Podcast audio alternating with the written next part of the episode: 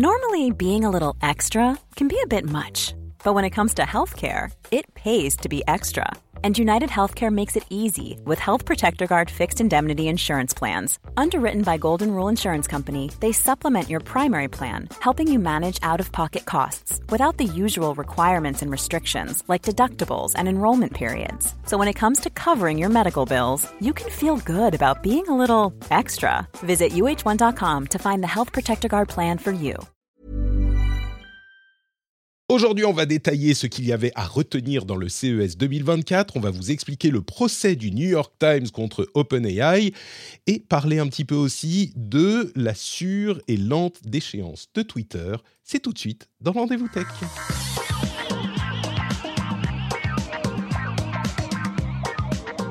Et on aura d'autres choses hyper intéressantes également, c'est le retour des vacances. Bonjour à tous, je suis Patrick Béja, c'est le Rendez-vous Tech numéro 545. Nous sommes en 2024, en janvier, et je suis très heureux de vous retrouver et de retrouver également mon compagnon de longue date dans l'aventure du podcast Tech, Cédric Ingrand, qui est là, mais qui n'est pas au bureau, et donc il a un micro qui ne le satisfait pas.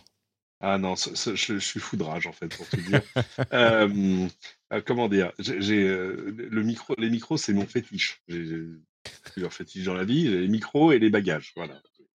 Alors, on a fait le tour. Les bagages, c'est plus embêtant parce que ça prend de la place, ça se voit. Mm-hmm. Donc à chaque fois, il faut que je promette à Madame Ingrand que quand j'en achète un, j'en jette un autre, ce qui est déchirant. Bref, par contre, pour les micros, pas de problème. Tu peux en avoir 40 dans ta maison. T'en mets 12 dans un tiroir. Moi, j'en ai plein de tous les formats, de tous les trucs. Très bien.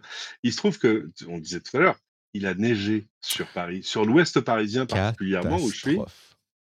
Ah bah, évidemment, toi, de la Finlande, tu ricanes, mais 5 cm de neige, ici, bon, voilà, quoi. Et donc, il y a 400 personnes qui, à 5 km de chez moi, ont passé la nuit sur l'autoroute, si tu veux, bloquées dans leur voiture. Donc, alors bref, ça, c'est pas drôle.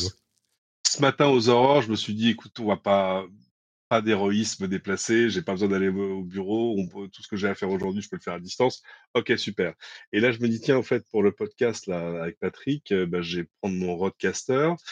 Tout le monde connaît à peu près le Rodecaster, c'est un truc qui permet d'enregistrer des podcasts de manière simple, efficace, tout ça, etc. J'en ai 3 des Rodecasters. J'en ai un, qui était le premier, que j'ai prêté à un ami qui fait un podcast. J'ai le second, le dernier, le top de la mode, que j'ai prêté à madame pour une pièce de théâtre. Et le troisième, c'est celui que j'ai au bureau. Donc, je n'ai pas de Rodecaster. Mais je me dis, attends, je vais bien arriver à trouver un truc pour connecter un micro à mon Mac. Enfin, eh ben non. J'en ai terminé par un appareil que tout le monde connaît, c'est qu'il y a un recorder. Bah oui, le Zoom. Là, c'est le H4, H2. Oui, le Zoom H4n, connu comme le loup blanc, qui peut faire interface USB, ce qu'on sait assez peu. Sauf que, regarde là, alors ça marche moins pour ceux qui n'ont que le son, l'interface, c'est un mini USB, un micro USB, un mini USB. Et voilà Cédric parti dans la grande quête de « Bordel, je dois bien avoir un câble mini USB dans la maison ». Et là, c'est vrai qu'il y a des fois, on prend des bonnes résolutions et on se dit, ce vieux carton de câble là, dans lequel il y a des câbles d'héritage. Il ne faut jamais jeter aucun câble, aucun. Il faut tous les garder à vie.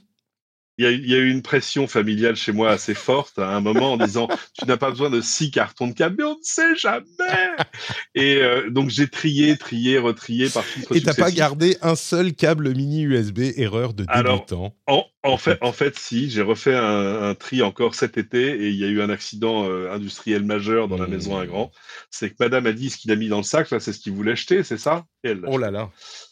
Voilà. Et voilà. Écoute, et voilà le résultat. Je pense. Donc, ne jetez rien, cachez tout. Mettez ça sous les lits, sous les tapis. On va pas blâmer madame, on va blâmer la neige. Non. C'est la faute de la neige. Effectivement. En fait, voilà, c'est la faute de la neige. Écoute, moi, je suis de retour en Finlande après 2 bonnes semaines en France où j'ai pris seulement 1 kilo. Je suis assez satisfait. Je me suis dit, ça va être la catastrophe pour le Fit Patrick Challenge. En fait, juste 1 kilo, ils seront rapidement perdus dans le mois. Enfin, il sera rapidement perdu, je pense. Mais par contre, on est revenu. Il faisait pas genre 2 cm de neige et moins 3. Il faisait moins 20. Moins 20. Et là, on a... La température est vachement remontée. Il fait moins 8, tu vois. Non, j'exagère. Là, il va faire même 2 degrés. C'est l'été, hein. Et donc la neige, genre on a bien 30-40 cm. Et ça revient à moins 14, moins 15 la semaine prochaine. Enfin bref, on est vraiment dans le nord, on est vraiment en Finlande. Mais c'était un moment sympathique de revenir, tu vois, par le froid. En plus, le chauffage ne marche pas dans la voiture. On a dû prendre des combinaisons pour les enfants. Comment récupérer les combinaisons du parking pour les habiller avant de sortir de l'aéroport, tout ça. Enfin, les joies du grand. C'est ce que me raconte ma belle-mère canadienne qui a quand même eu 10 enfants et qui dit l'enfer de l'enfer, c'est les enfants qui disent on va aller jouer dehors. Là, il faut les équiper de pied en cap avec le col en chaud, le machin, le sous-pull, le pull, le truc, le surblouson, la parka. Le bon élégant, ils sortent, et au bout de 8 minutes, c'est il fait froid. Mais oui, rentrer. Et il faut re-rentrer. Mais c'est horrible. On est sortis avant-hier dimanche, on est sortis. Je me suis dit, c'est super beau, soleil, radieux, machin. Il faisait moins 17. On est sortis, on s'est habillés, on a mis une demi-heure. On est sortis, au bout de 5 minutes, moi, j'en pouvais plus. Bon, j'exagère, on est resté un quart d'heure dehors, on est rentré. Mais le pire du pire, je vous promets, on va parler de News Tech dans un instant. Un moment, ouais. Le pire, c'est tous les matins, tu te réveilles à 7h et il faut les habiller pour aller jusqu'à la crèche. Ils vont petit-déjeuner à la crèche. Il faut les habiller. Ça prend une demi-heure avec la petite qui a 2 ans, donc qui est pas contente de s'être levée et qui est hyper de mauvaise humeur. Et genre, c'est pas bien, tu mets le bonnet, c'est pas bien. Et c'est pas expliqué, donc c'est pas bien. Tu mets les chaussettes, c'est pas bien. Donc voilà, la vie dans le grand froid. Il y a une solution à ça. D'abord, faut retirer les miroirs. Ah non, mais non, c'est pas ça. C'est qu'il y a genre, tu sais pas, il y a les cheveux qui sont pas bien mis, il y a le pli de la chaussette qui est pas sur le bon orteil. Enfin bon, c'est ce genre de truc, tu vois, c'est pas... Bref, ouais. Bienvenue dans Histoire de Daron. Écoutez, j'espère que vous avez passé de bonnes vacances. Les nôtres étaient délicieuses, évidemment. Il y a eu plein de sujets intéressants que j'ai vus dans ma veille, que je mettrai dans la newsletter. Il y a vraiment, ça va être une newsletter où il y aura plein de sujets que j'ai sélectionnés qui seront intéressants. Et j'espère que pendant les vacances, vous avez apprécié les épisodes spéciaux. On a eu des bons retours, donc j'espère que vous avez passé de bons moments avec ces épisodes sur le journalisme indépendant et sur l'IA. L'IA en pratique. Et... il y a aussi un truc que je voulais dire, je vais faire dans quelques jours un édito spécial pour parler un petit peu de ma ligne éditoriale sur 2024, parce que j'ai eu des commentaires pendant les vacances sur des gens qui n'étaient pas forcément satisfaits de certaines choses, donc je voudrais clarifier la manière dont j'envisage les sujets, et en particulier les sujets de société, quand on parle de conséquences sociales de la tech. Je vais faire un petit édito qui sera pour une fois public, et que je vais mettre dans les flux publics. Donc ça arrivera ce week-end pour parler de ces sujets-là. Une bonne fois pour toutes, on va dire, parce qu'il y a des gens qui me disent « Oh, Patrick, t'es trop à gauche !» Et dans la même semaine, il y a quelqu'un qui me dit « Oh, Patrick, t'es trop à droite, j'arrête le Patreon, machin. » Donc, je vais expliquer sur ces questions précises, et puis donc définir un petit peu comment j'envisage ma ligne éditoriale sur cette année et ce que je fais de l'émission, parce que c'est vrai que l'émission a beaucoup changé par petites touches, mais ces 10 et 15 dernières années, puisqu'on entre dans la 15e année de podcast. Ce n'est pas encore les 15 ans, mais on entre dans la 15e année et dans la 10e année de Patreon. 10 ans de Patreon, enfin non, ça ne fait pas 10 ans, mais on entre dans la 10e année de Patreon. Ça a commencé en 2014. Et j'aimerais donc vous rappeler que si vous ne voulez pas de pub, si vous voulez des bonus, vous pouvez vous abonner sur Patreon, évidemment, comme l'ont fait Lotto, Florian Belleville, Thibaut, Nicolas Fournier, Asmodeus, Nicolas Cardinal. Merci à vous tous de soutenir l'émission et merci aux producteurs Éric Bastin et Derek Herbe, qu'on remercie tous les mois parce qu'ils ont trouvé le niveau secret sur Patreon. J'envisage des choses aussi sur Patreon, je vous en parlerai également, mais l'édito public qui arrivera ce week-end. Et sur ce, on se lance dans les news de l'émission. C'est parti. On va vous parler du CES 2024 avec, comme toujours, beaucoup de choses qui se passent dans le CES, évidemment. Beaucoup de choses avec des choses intéressantes, parfois des choses moins intéressantes, parfois aussi. Et on va vous parler des choses qu'on retient, des informations qui sont parfois rigolotes, parfois inutiles, des produits qui ne verront jamais le jour, mais qui sont quand même amusants à décrire. Et puis des choses véritablement intéressantes. Et comme toujours, dans l'émission, je vais essayer d'aller un petit peu derrière les annonces pour comprendre ce qu'il faut retenir, non pas de la partie marketing de l'annonce, mais de ce que ça veut dire dans le fond sur l'industrie et sur nos usages. Alors, on va commencer immédiatement avec ce qui est certainement la partie la plus importante de ce CES, ou en tout cas du début du CES, qui est comme toujours le gros événement qui lance l'année tech. Il est moins important qu'il y a quelques années, mais il est quand même, c'est lui qui donne le ton, qui donne le là à Las Vegas. Et la conférence la plus importante, c'est celle de NVIDIA, qui est vraiment la boîte qui a le vent en poupe, on va dire, ces dernières années, et depuis qu'ils ont fait un gros pari sur l'IA. Et les choses que je retiens, c'est notamment de l'IA, évidemment, puisqu'ils ont annoncé des choses hyper intéressantes, comme par exemple un partenariat avec Getty Images, un partenariat qui permet à Getty Images d'utiliser leur moteur Picasso, qui va permettre de générer des images par IA pour satisfaire à vos besoins de création d'images et d'illustrations. Vous savez que Getty Images, évidemment, c'est une banque d'images, avec iStock notamment. C'est une banque d'images qui vous donne généralement des images prises par des vrais photographes. Ben là, ils ont un partenariat pour générer des images que vous souhaitez, et c'est un fonctionnement qui est assez intéressant, puisque vous pouvez d'abord établir un fond, et puis ensuite ajouter des éléments sur ce fond. Vous allez peindre un petit peu comme c'est possible sur différents outils, notamment sur Photoshop. Vous allez peindre une section de l'image et dire « là, tu rajoutes une femme avec un pull » ou une femme avec un blouson.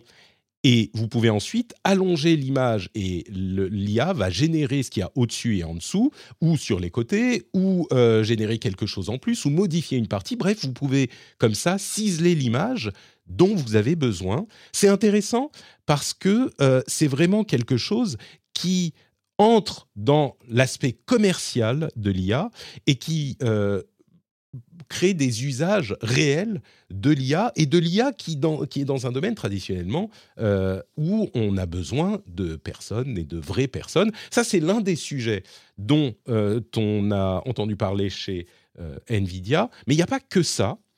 Toujours dans le domaine de l'IA, il y a aussi dans le jeu vidéo, on parlera plus de ces questions de jeux vidéo dans le rendez-vous jeu, dans 2 jours, mais il y a l'utilisation de l'IA pour créer des personnages et des conversations réalistes dans des jeux vidéo, mais générées aléatoirement, c'est-à-dire qu'on va avancer vers des personnages dans un jeu vidéo, et ils vont, eux, avoir une conversation qui est écrite par IA, donc qui va changer en fonction de la situation, en fonction du moment où on va s'avancer vers eux. Et on peut même leur parler en parlant avec de la voix, vraiment en parlant, puisqu'ils vont reconnaître notre voix, ils vont se retourner vers nous et répondre à ce qu'on dit. Donc ça, c'est des usages intéressants de l'IA qui ne font pas seulement remplacer du travail qui est fait par des vrais gens. Donc ça pose une question, bien sûr, sur le remplacement des gens par des ordinateurs, comme c'est le cas depuis des dizaines d'années dans la technologie, mais aussi offrir de nouvelles possibilités, puisque l'IA va pouvoir réagir à ce qu'on dit nous. J'attends de voir les premiers exemples de réactions complètement aberrantes et ridicules, voire problématiques dans ce genre de cas.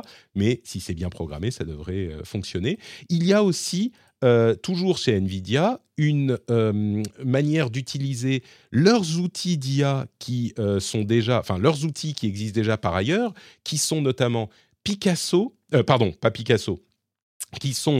le Isaac. Je vais retrouver les noms des outils.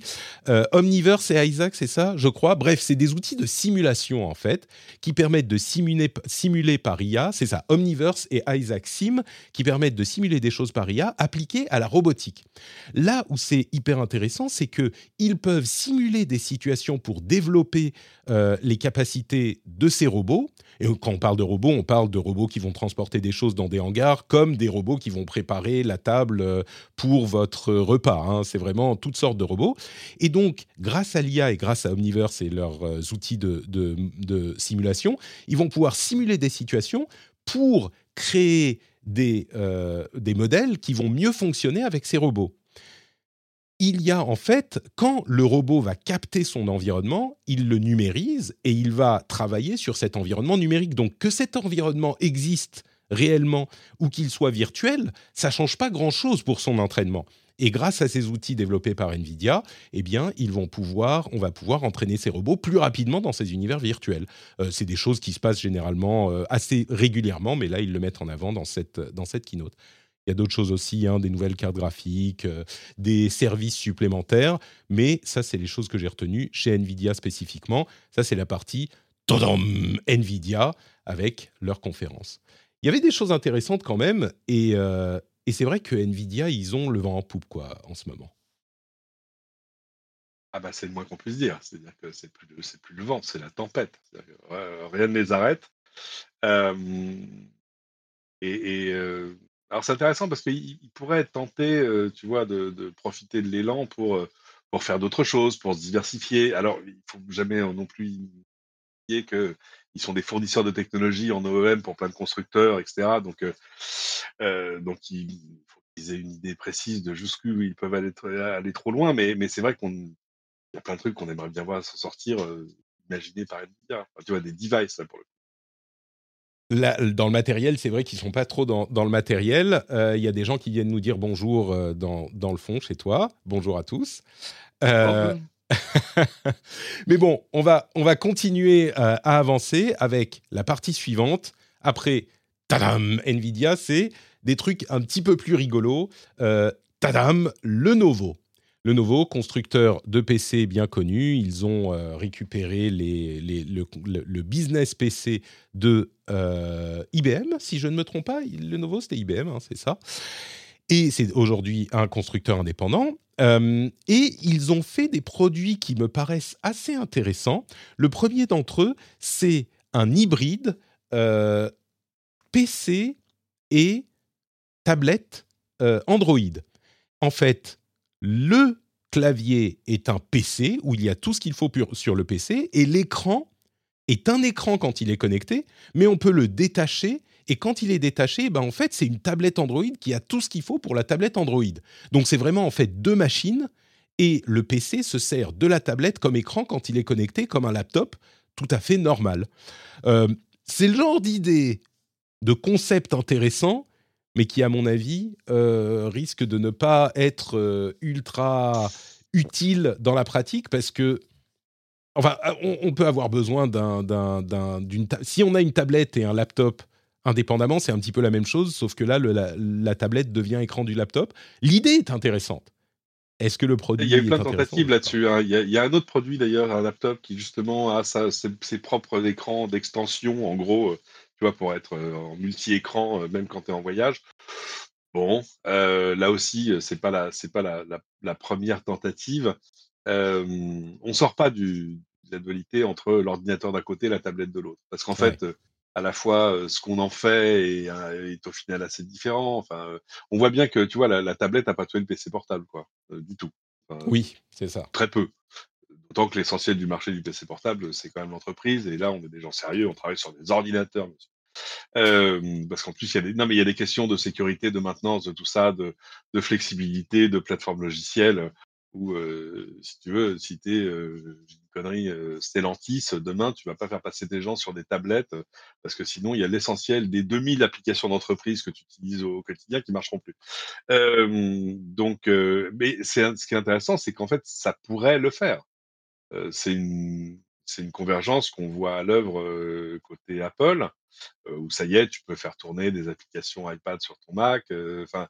Mais ils n'ont pas encore sauté le pas de dire, allez, c'est la même chose maintenant. Un iPad et un MacBook, c'est pareil. Ouais. Je pense qu'on n'en est pas là. On n'en est pas là. Et puis, je pense que cette idée que l'appareil en question là dont on parle puisse être utilisé juste comme un laptop, bah du coup t'as pas besoin de ta tablette. Si tu veux ta tablette, t'as pas besoin de ton laptop. Je sais pas s'il y a une vraie valeur ajoutée à fusionner les deux comme ça. Bon, écoutez, on verra. Il y a un autre appareil qui me paraît intéressant chez Lenovo. C'est en fait un laptop dont le dos est un écran en e-ink. Donc, au lieu d'avoir un dos tout gris sur lequel on va coller des stickers, eh ben on peut afficher une image, une photo, c'est vraiment de l'e-ink, donc c'est quelque chose qui peut rester et qui ne consomme pas du tout d'électricité quand l'image est figée. Et donc, ça peut personnaliser un petit peu l'appareil. Le problème, c'est que ça fait un écran derrière, même si c'est un écran e-ink. Là encore, c'est une idée marrante. C'est exactement le genre de choses qu'on va trouver au CES. Je ne suis pas convaincu que les gens courent acheter des laptops avec un dos en e-ink. Ça coûte sans doute plus cher à faire et l'utilité est limitée, quoi. Mais l'idée est marrante. C'est un peu ça le CES. Il y a des métiers, il y a des applications pour lesquelles ce sera intéressant. Mais c'est ça. C'est pour ça qu'à CES, souvent, j'essayais de me concentrer sur, tu vois, les technologies fondatrices, c'est-à-dire l'évolution des écrans plats, LCD, LED, micro-LED, etc. Là, par exemple, chez Samsung, on voit du micro-LED transparent. Et là, tout à coup, oui, tu peux imaginer plein d'applications qui ne sont pas forcément des applications pour aujourd'hui, mais on est sur des technologies qui vont trouver des dérivés partout. Peut-être que Lenovo en fera un laptop transparent. C'est sûr que ça a un grand avenir. Écoute, dans tous les films de science-fiction, les écrans sont transparents, hein, donc, à mon avis, c'est vers ça qu'on va, c'est évident. Bien sûr, oui, clairement. Parce qu'on a quand même souvent l'impression que du côté des plus grandes marques, elles ont une espèce de bingo du CES en disant, bon alors, pourquoi on va à CES ? D'abord pour voir tous nos clients, check. Pour montrer tous les nouveaux produits qu'on va vendre, check. Ah, mais il y a quand même une case qui reste souvent à cocher, qui est de dire, bon, qu'est-ce qui va faire parler de nous ? Ah bah chef, je crois qu'on a un laptop, on va mettre un link derrière. Ça sert à quoi ? Je sais pas, mais je pense que ça fera parler. Voilà. Et c'est pour ça que c'est... Non, mais c'est pour ça aussi qu'on voit souvent de loin CES comme un truc parfois un peu inconséquent, tu vois, genre le grand bazar de l'innovation qui ne sert pas à grand-chose, etc. Ce qui est un peu facile parce que c'est évidemment réducteur par rapport à la taille et à l'importance économique de l'événement. Mais je vous rassure, les 140, 150, 160 000 personnes qui vont à CES, elles n'y vont pas pour acheter un laptop qui a un dos en ligne, elles y vont pour choisir ce qui sera dans tous les rayons partout à Noël prochain, etc. Donc, c'est ce côté un peu, tu vois, concours l'épine. Qu'on met souvent en avant parce qu'évidemment c'est nouveau, c'est différent. Donc c'est ce qui est nouveau, intéressant et différent, c'est ce qui fait l'actualité. Mais c'est pas le fond de l'affaire. Et tu parlais de l'écran transparent de Samsung. Effectivement, il est assez beau, franchement. Il est alors pas 100% transparent, mais l'image est hyper lumineuse et vraiment vibrante, comme on dit en anglais. Les couleurs sont hyper claires. Et ça peut être utile pour plein de choses. Je ne suis pas certain qu'on aura les écrans des films de science-fiction et de Marvel demain. Mais par contre, une vitrine, par exemple, de l'affichage ou ce genre de choses, ça peut avoir des usages spécifiques. Ah bah ça va se retrouver dans l'affichage commercial. Enfin, tu vois, dans les magasins, dans tout ça. Ah bah, c'est pas on imagine. C'est intéressant parce que c'est un monde dans lequel je viens de me lancer parce que j'ai racheté un lot d'écrans pour équiper un nouveau studio de podcast que je traiterai et j'ai découvert un monde que je ne connaissais absolument pas où tout est celui très compliqué. Celui de l'affichage commercial. C'est à la fois passionnant et bourrifant. C'est-à-dire que tu crois que tu arrives, tu vois, comme un sachant en disant, attendez, branchez des écrans et afficher des trucs à l'intérieur. Excusez-moi, regardez à qui vous parlez, monsieur. Et en fait, voilà, ça c'est la première phase. La deuxième phase, c'est comment ça marche ce truc.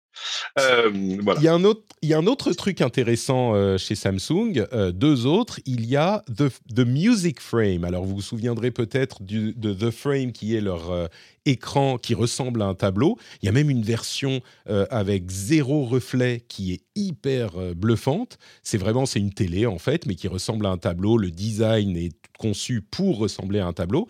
Bah là, The Music Frame, c'est pas un écran, c'est des haut-parleurs qui ressemblent également à une sorte de cadre photo. Et il n'y a pas d'image mouvante, il n'y a pas d'écran en fait, c'est simplement une image, une photo quoi, imprimée, mais c'est une enceinte qui ressemble à un cadre photo. Donc c'est toujours dans le but de faire disparaître la technologie. Il y a un petit câble transparent pour connecter à sa télé ou sa chaîne hi-fi ou ce genre de choses. C'est The Frame, la télé a eu pas mal de succès. Je me demande si ça aura aussi du succès, mais c'est un autre des trucs intéressants. Et le dernier truc intéressant c'est tadam, un peu n'importe quoi du CES, possiblement, toujours de Samsung, c'est Bolly. Genre une balle, mais i en petit. C'est un petit robot sur roue qui doit faire, la taille d'un ballon de foot, qui a une caméra et des roues donc, qui peut se déplacer. Et il est connecté à la maison connectée, donc il peut contrôler votre maison connectée si tout est compatible. Et il a un projecteur qui lui permet de projeter des images. Et bien sûr, il est tout plein d'IA. Donc c'est genre un robot de maison, une énième tentative de robot de maison. Et on peut lui dire genre, viens dans le salon, on va regarder un truc. Ou viens, on va faire j'ai un conf call. Tu peux m'afficher l'image de mon écran, machin. C'est le mélange robot, IA et maison connectée. Ah, le truc, c'est que je ne peux pas imaginer que ça fonctionnera comme ils en parlent, à moins que ça soit genre Samsung qui soit venu dans ta maison pour faire le design. Voilà. Quoi. Voilà. C'est le problème. C'est ce qu'on appelle le problème, c'est-à-dire que c'est toujours la vieille promesse de la maison connectée depuis 40 ans, où tout fonctionne ensemble, etc. Et bon, ça, c'est beaucoup arrangé. Mais ça reste un truc où, si tu veux, quand vraiment tu veux t'y mettre, tu veux que le chauffage fonctionne avec la lumière qui déclenche par rapport à la musique du truc et que ça soit commandé en haut par Google, en bas par Amazon et que quand ta voiture rentre, etc., etc., faut quand même te relever les manches, quoi. C'est pas, on n'en est pas à l'époque du pur plug and play. Pas encore. Mais bon, la manière dont la petite boule, il a une caméra, donc l'exemple qu'il montre, c'est qu'il surveille le chien, et quand il se passe un truc pas bien, il te dit « Oh, ton chien est en train de faire des bêtises », si tu l'as laissé un petit peu à la maison, pas très longtemps, hein, bien sûr. Et tu peux lui dire « Va lui distribuer des croquettes parce qu'il y a un distributeur connecté, mets-lui de la musique qu'il aime, voilà. » Bon, s'ils font le même pour les enfants, peut-être que je commencerai à être intéressé. On va surtout rappeler Rolly, le Rolly de Sony sorti il y a 17 ans. Oui, bah c'est évidemment pas la première fois qu'on a ce genre de tentative. Hein, ça... Lui, il faisait que de la musique, hein, il n'avait pas plus de prétention. Le truc, c'est que la raison pour laquelle il continue à les faire, c'est qu'au bout d'un moment, ça finira par fonctionner. Ça finira par tous les éléments seront en place et s'aggloméreront pour faire un truc qui fonctionne. Et on aura les premiers vrais robots d'appartement ou les trucs qui aident ou les automates, machin. Je crois qu'on n'y est pas encore. Par contre, là où on arrive vraiment, c'est tadam, Wi-Fi 7. Le Wi-Fi 7, le Wi-Fi Alliance a profité du CES pour annoncer qu'ils étaient prêts à certifier les matériels Wi-Fi 7. Ça veut dire que maintenant, ils sont tous officiels et ils vont fonctionner ensemble, tout ça. Je ne vais pas passer 2 heures sur le Wi-Fi 7. En gros, on peut résumer en disant « c'est mieux ». Ok, très bien. Le truc qui est vraiment intéressant dans le Wi-Fi 7, c'est le Multi-Link Operation, le MLO. C'est un truc qui fait que votre appareil peut se connecter à votre routeur par plusieurs bandes, plusieurs, longueurs d'onde, comment on dit bandes? Bande de fréquence. Bande de fréquence, merci. Donc, votre appareil peut se connecter au routeur par plusieurs bandes de fréquence, c'est-à-dire le 2,4 GHz, le 5 GHz et le 6 GHz en même temps. Et ce que ça veut dire, c'est qu'on a plus de réactivité, moins d'interruptions, moins de problèmes pour l'envoi des paquets, parce qu'il n'a pas besoin d'attendre sur la bande qui est occupée de pouvoir envoyer son message, l'appareil. Et donc, en gros... on commence à arriver, a priori avec le Wi-Fi 7, à une connexion sans fil qui est comparable à une connexion filaire. Et ça, c'est vraiment à quasiment tous les niveaux. Alors bien sûr, il y aura toujours les puristes qui vont dire « Non, en filaire, il vaut mieux utiliser le filaire », mais pour des trucs comme le jeu vidéo, pour des trucs comme la discussion en direct, podcast par exemple, etc. Avec le Wi-Fi 7, vraiment, déjà le Wi-Fi 6 et 6E, on est pas mal. Moi, je suis en Wi-Fi depuis très longtemps sur la plupart de mes connexions. Mais le Wi-Fi 7, on est vraiment, grâce au MLO, à quelque chose qui est vraiment fiable. Donc ça arrive. On aura les premiers appareils vraiment certifiés Wi-Fi 7 en 2024 qui commencent à arriver. Donc vraiment déploiement à échelle les années qui viennent. Ça a aussi entraîné une sacrée hausse des tarifs. Hein. C'est-à-dire que maintenant, si tu veux un réseau chouette, mèche, plein débit, enfin un truc bien, tu vas chez Netgear, ce genre de choses. Tu vois, avant t'achetais un routeur Wi-Fi correct, tu disais bon, ok, je mets 249 €, mais je vais avoir du Wi-Fi qui dépote. Et là, c'est alors 899 €, c'est une promo, monsieur. Hein. Profitez-en. c'est effectivement pas donné. Il faut dire qu'il y a tellement de technologies. Bon, d'une part, il faut bien vendre le nouveau plus cher que l'ancien, hein, évidemment. Normal. Mais d'autre part, c'est vrai que c'est des appareils qui sont devenus de vrais ordinateurs, quoi. Un routeur, si tu veux, quelque chose qui est... D'autant plus si c'est un truc qui fait beaucoup de choses, comme les connexions à un MLO sur les 3 bandes, par exemple, ça coûtera plus cher que sur 2. Bah oui, c'est des vrais petits ordinateurs, quoi. Avec plein d'antennes différentes, avec du beamforming, avec des, etc. Ouais. Sony a montré un nouvel appareil qu'ils appellent un Spatial VR Headset, donc un appareil de Spatial Computing, un petit peu comme Apple, dont on parlera dans un instant. C'est un appareil de réalité virtuelle et réalité augmentée, qui est contrôlé par une sorte de petite bague qui est assez intéressante comme moyen de contrôle, en plus d'une sorte de joystick, mais il l'envisage vraiment pour un marché professionnel. C'est-à-dire que l'idée, c'est de travailler dans des environnements en réalité virtuelle et réalité augmentée, avec donc ce casque qui va vous permettre de créer des modèles en 3D. C'est vraiment un usage professionnel, c'est pas le PlayStation VR, c'est pas pour les jeux, c'est plus encore... qu'une méthode, qu'une nouvelle forme d'ordinateur, c'est de la modélisation 3D en réalité augmentée et réalité virtuelle pour les gens qui en ont besoin dans leur travail. C'est quand même intéressant de voir qu'il y a des constructeurs qui continuent à s'intéresser à ce segment parce qu'il est un petit peu... il n'y a pas que des succès dans ces segments ces dernières années. Mais un sujet qui va encore plus t'intéresser, c'est celui des voitures électriques et connectées qui sont évidemment présentes au CES. Alors, on va prendre l'exemple de Sony et Xiaomi, dont on va parler pour différentes raisons. Sony, ils ont présenté leur voiture qui est conçue en collaboration avec Honda, qu'ils ont amenée sur scène avec un petit gimmick rigolo. Ils la contrôlaient par une manette PlayStation 5. Bon, c'est rigolo quand ça arrive. Il y a débat sur le fait qu'il la contrôlait vraiment. Hein. C'était peut-être juste aspirationnel. Mmh. Mais c'est la même voiture à la louche, elle a évidemment changé à l'intérieur, qui nous montre depuis 4 éditions de CES. Il faut se souvenir, c'était une voiture qui était censée être juste une vitrine technologique sur tout ce que Sony pouvait apporter à l'intérieur. Et finalement, les gens ont fait « Ah, Sony fait une voiture !» Et chez Sony, ils ont dit « Eh chef, en fait, on a fait une voiture. Ah, t'es con, hein. bah, faisons une voiture alors !» Bien sûr. Bon, ils sont associés avec Honda entre-temps quand même, donc ils ont l'expertise de Honda également. Donc, c'est vraiment ce que Sony ferait d'une voiture. En gros, je schématise, hein, mais Honda fait la partie voiture, Sony fait la partie électronique, tout le reste. Il y a des écrans derrière, il y a tous les contrôles qui sont... Enfin, c'est beaucoup plus vers...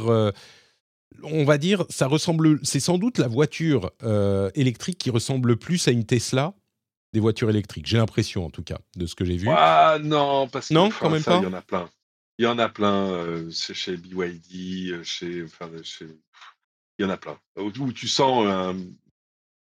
paternité ou au moins une cousinade, tu vois ce que je veux dire. Et donc ça, c'est pas forcément le plus surprenant.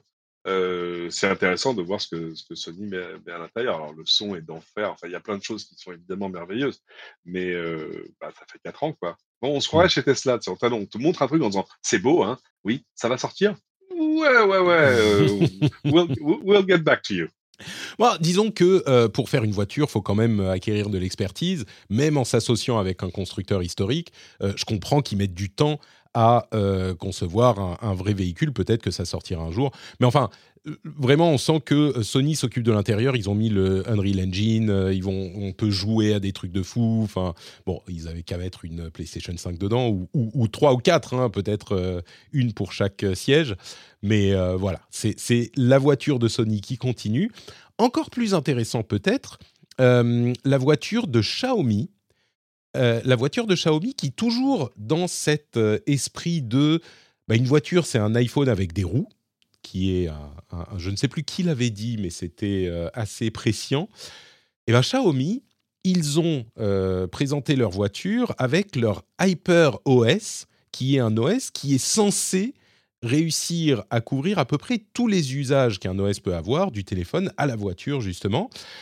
C'est pas les premiers Chinois à montrer leur voiture électrique. Ils ont eu, il y a eu une offensive marketing ces dernières semaines de tous les constructeurs chinois qui commencent à présenter leur voiture électrique.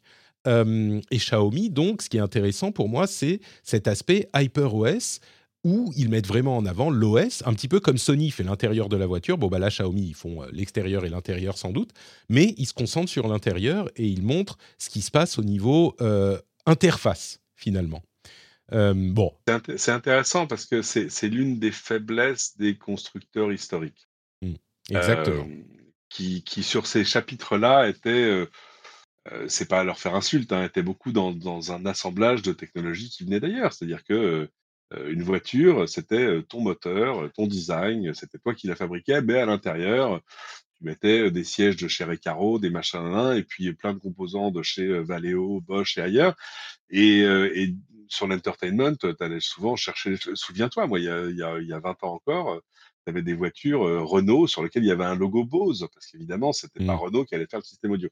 Et là, c'est pareil. Le problème, c'est que ça les dépossède à la fois de toute une partie d'expertise qui devient cruciale aujourd'hui, quand les voitures sont connectées, et puis aussi d'un potentiel commercial pour la suite, parce que là-dessus, on peut te vendre du service, de l'abonnement. C'est tout bête, mais moi, je paye 10 balles par mois à Tesla pour avoir la navigation temps réel, la connexion 4G, etc. etc.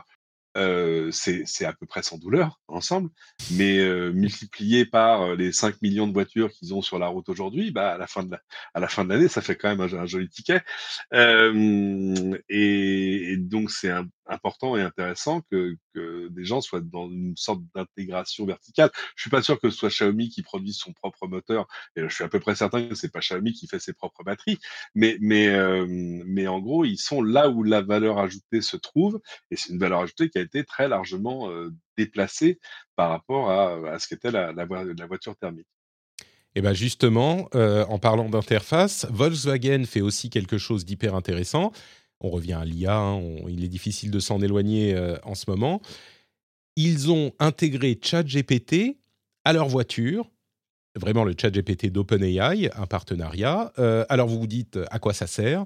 Ben en fait, ce qui est hyper intéressant, c'est que, là encore, c'est une histoire d'interface. C'est-à-dire qu'une interface entre l'homme et la machine... il y en a eu différentes formes au cours des décennies qui ont précédé. On a eu du texte, on a eu les grosses évolutions. En gros, on a eu le texte, avec donc l'interface, c'était le clavier. Puis s'y est ajoutée la souris, interface graphique. Puis on a eu les interfaces touch, avec le toucher avec l'écran. Et puis, petit à petit, la voix. Et maintenant, c'est vraiment la voix qui peut devenir une interface. À chaque fois qu'on parle d'IA, régulièrement, j'essaye de rappeler que le gros bénéfice de l'IA, c'est que ça permet d'interagir avec une machine par langage naturel. Et bien là, c'est un petit peu le cas aussi. C'est-à-dire qu'on va pouvoir interagir avec sa voiture par langage naturel dans un premier temps pour avoir des informations, peut-être sur l'état de la voiture, peut-être pour des questions sur Internet. On dit simplement... Bonjour VV, est-ce que tu peux me dire quel temps il fera demain ? Bon, bah, on a déjà ça sur le téléphone peut-être, mais Volkswagen se dit c'est peut-être pas mal de l'avoir dans la voiture. Et c'est ça qui m'intéresse dans ce partenariat. Peut-être qu'il sera limité, en tout cas au début, peut-être que ça ne va pas super bien fonctionner. Mais imaginez une voiture avec laquelle on peut interagir par la voix, que ce soit par l'intermédiaire d'un téléphone qui sera connecté au système de la voiture ou simplement parce que la voiture a une intégration à ChatGPT et va pouvoir avoir ses propres informations qu'elle va pouvoir vous transmettre par la voix. Eh bien, c'est une expérience qui est facilitée pour l'interaction avec la machine. Donc, c'est ça qui est pour moi le vrai aspect notable de ce partenariat, qui est peut-être anecdotique par ailleurs, quoi. C'est intéressant parce que je voyais des statistiques, il y a plein de chiffres qui sont tombés là justement sur le marché de la voiture et de la voiture électrique en particulier. Alors tous les acteurs de l'électrique évidemment sont en croissance. Il y avait deux choses moi frappantes, c'est que Tesla a passé les 5 millions de véhicules sur la route.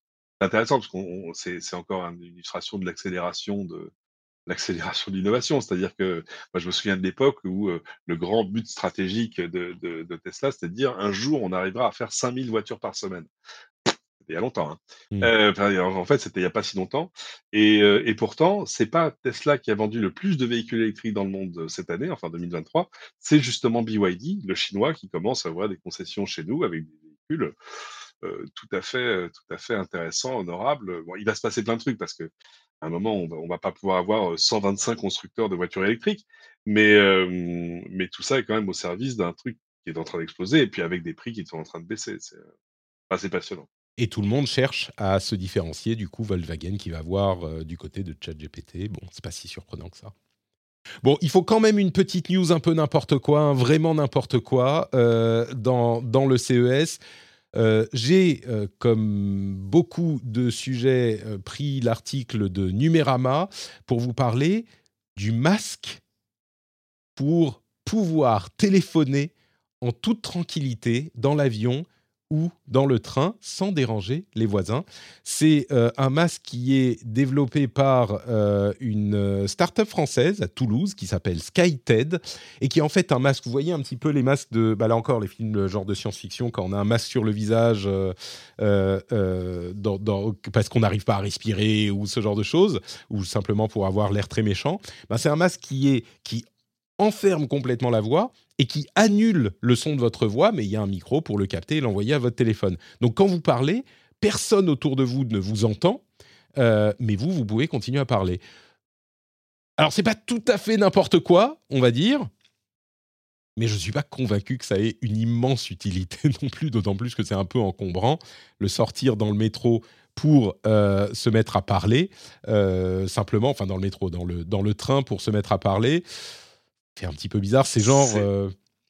ça fait la taille d'un casque de réalité virtuelle, presque. Bon. Voilà, mais qu'on se mettrait devant la bouche, je l'ai vu. C'est pas la première tentative du genre, mais... je sais pas. Là aussi, je cherche l'application, enfin... toi, c'est dire, on va remplacer les espèces de petites cabines de call que tu mets dans les bureaux pour que les gens s'isolent par des trucs... Non, on retombe sur le même problème que sur les cases de réalité virtuelle, c'est-à-dire que tout ce que tu mets sur ton visage, d'ordinaire jusque-là, n'a pour seul but que de te rendre plus attirant pour le sexe opposé ou pas d'ailleurs. Tu vois, tu choisis tes lunettes, tes machins, ta coupe de cheveux, la barbe, pas la barbe, le maquillage, je t'en parle même pas. Enfin, c'est-à-dire que dès que tu t'attaques au visage, c'est un truc à manier avec précaution, avec discernement. Là, effectivement, là, c'est pas... Non, mais même au-delà de ça, tu t'imagines le trimballer dans ton sac juste pour ça déjà. Mais oui, mais non.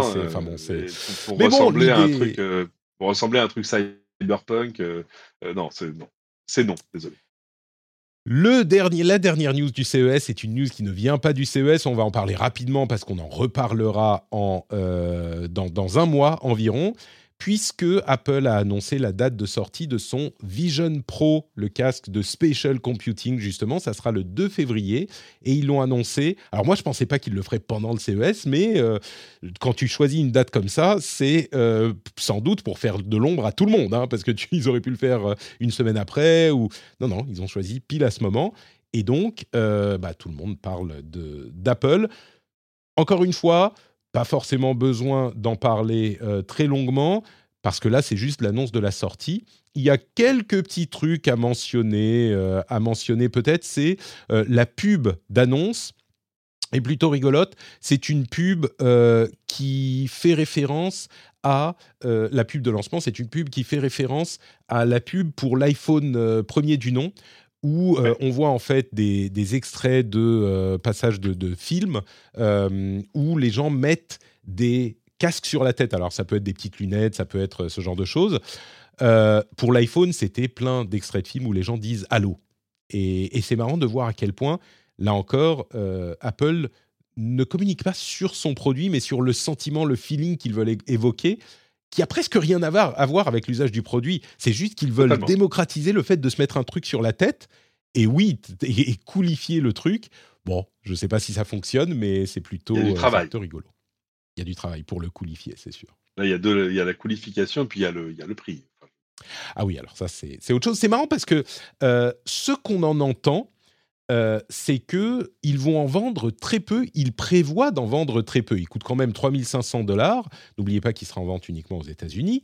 On a des retours sur le fait que les employés des Apple Store vont faire des voyages à Cupertino pour se faire former, etc.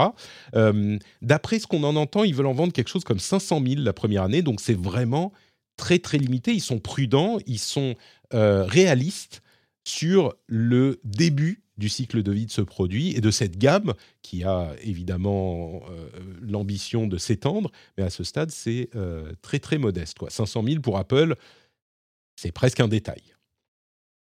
T'as oublié dans les coussins du canapé, quoi. Voilà, c'est ça. Quand Tim Cook se lève, il laisse tomber quelques milliards dans le canapé. Pardon, excuse-moi. Puisqu'on parle d'Apple, je voudrais juste dire que visiblement, ils devraient renouveler toute leur gamme d'iPad cette année. Donc voilà, si vous attendiez un petit peu, ça devrait arriver. Et donc l'Apple Vision Pro, le 2 février, aux États-Unis seulement. Donc ils pensent étendre dans le courant de l'année, mais a priori pas en France avant un petit moment. Et voilà pour le CES. Avant de passer au sujet suivant, j'aimerais vous parler un petit peu d'un sponsor qui fait des pubs que vous avez peut-être entendues dans l'émission ici et là. On a commencé une campagne. Et je dois dire que ce sponsor, c'est Infomaniak. Infomaniak qui est un hébergeur. Et je dois dire que j'étais assez content quand ils sont venus me voir pour me demander si j'étais intéressé de travailler avec eux. Parce que c'est une boîte qui est vraiment, vraiment pas comme les autres. Et j'aimerais vous en dire deux mots. En parallèle des services qu'ils offrent, dont je vous parle dans les pubs que vous avez dans l'émission, il y a quelques trucs à dire sur eux et sur leur philosophie. Parce que quand on pense aux hébergeurs, je crois qu'on a l'habitude de se dire que c'est un petit peu tous les mêmes. Les hébergeurs, bon, ok, ils vont, on a besoin d'un hébergeur, ils sont tous pareils. Infomaniak, ils sont vraiment différents et peut-être pas là où vous les attendez. Pour moi, c'est un peu, comment dire, le vilain petit canard de l'industrie.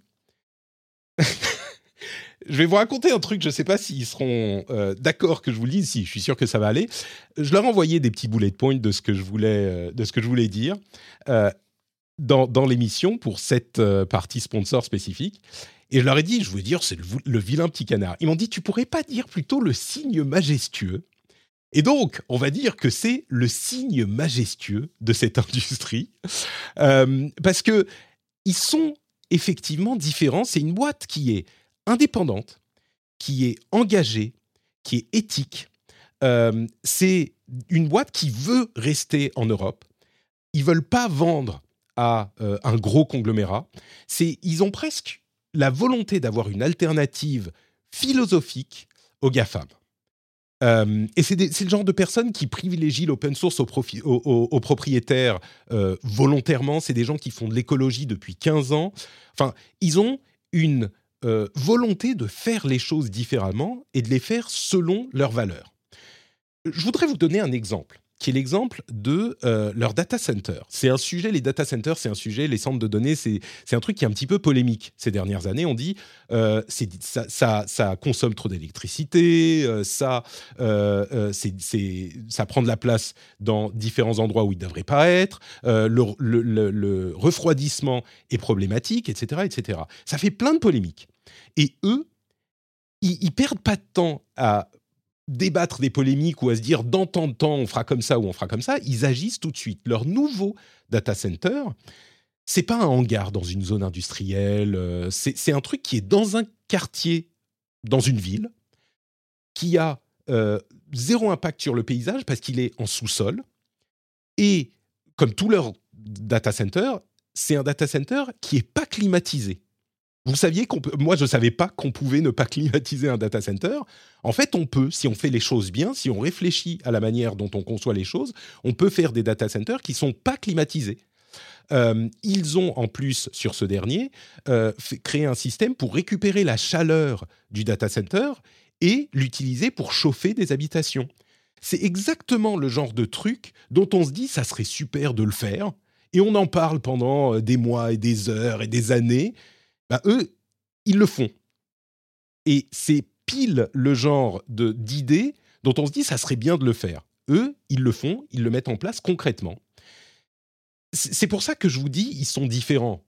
Alors évidemment, ils ont des services super, ils sont en Suisse, ils sont indépendants, tout ça, mais ils ont vraiment une volonté des fondateurs de respecter ces valeurs et de les mettre en pratique. Et ils font ça depuis longtemps et ils le font bien. Donc, c'est pour ça que moi, je tenais à vous en parler, à les mettre en avant pour cet aspect aussi, en plus de leurs produits qui sont cool. J'imagine que vous êtes peut-être un petit peu sceptique sur ce genre de sujet. Donc, je vous encourage, moi, comme je l'ai fait, à vous renseigner sur le sujet. Parce qu'avant de travailler avec eux, évidemment, je me suis renseigné. Je vous encourage à aller le faire. Vous pouvez aller sur leur site, Infomaniak, Infomaniak avec un K.com, et voir ce qu'ils font au niveau de leurs efforts éthiques, que ce soit pour les données ou la construction des data centers ou tous ces sujets sur lesquels ils ont une vraie volonté, ou alors sur leurs services qu'ils proposent, parce qu'ils ne sont pas que hébergeurs, ils ont aussi du mail, du stockage, de la visioconférence. Enfin, c'est vraiment une suite de services qui est une alternative aux GAFAM, comme je le disais plus haut, et qui fonctionne et qui est faite avec des valeurs. Donc, Infomaniak, c'est, comme on a dit, le signe majestueux de cette industrie, et je pense qu'on gagne à les connaître et certainement à les utiliser. Merci beaucoup à Infomaniak de sponsoriser cet épisode. Je suis très heureux de travailler avec eux et on continue pour la suite de cette émission. Are you ready to enhance your future in tech? Then it's time to make your move to the UK, the nation that has more tech unicorns than France, Germany and Sweden combined. The nation that was third in the world to have a $1 trillion tech sector valuation. The nation where great talent comes together. Visit gov.uk/great talent to see how you can work, live and move to the UK.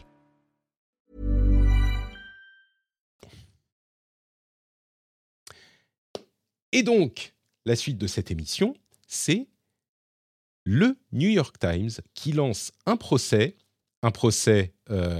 important, qui risque d'avoir des conséquences extrêmement lourdes pour l'avenir de la tech et de l'IA, un procès contre OpenAI. Alors, vous avez peut-être entendu parler de ce procès, mais je pense qu'il est important de le détailler, parce que tout n'est pas aussi simple qu'on pourrait le penser.